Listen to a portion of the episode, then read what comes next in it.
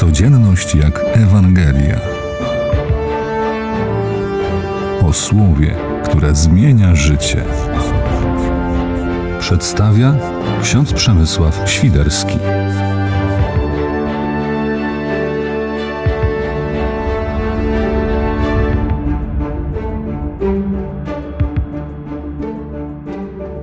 Dla Boga bowiem nie ma nic niemożliwego.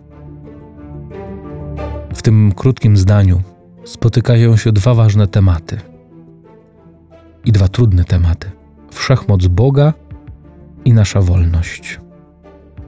Każdy z nas jest wolny i wolnym chce być. Nikt nie chce być ograniczony, nikt nie chce słuchać tego, co mu inni nakazują.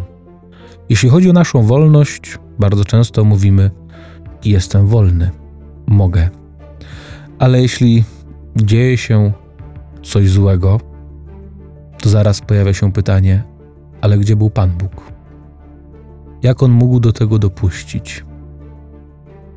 I tu jest pytanie, a może inaczej, nie pytanie, ale stwierdzenie, że Pan Bóg jest miłośnikiem wolności wolności każdego człowieka, a człowiek z tej wolności może źle skorzystać. Trzeba nam, abyśmy pamiętali, że dla Boga nie ma nic niemożliwego. On potrafi nawet z tego, co złe, wyprowadzić dobro.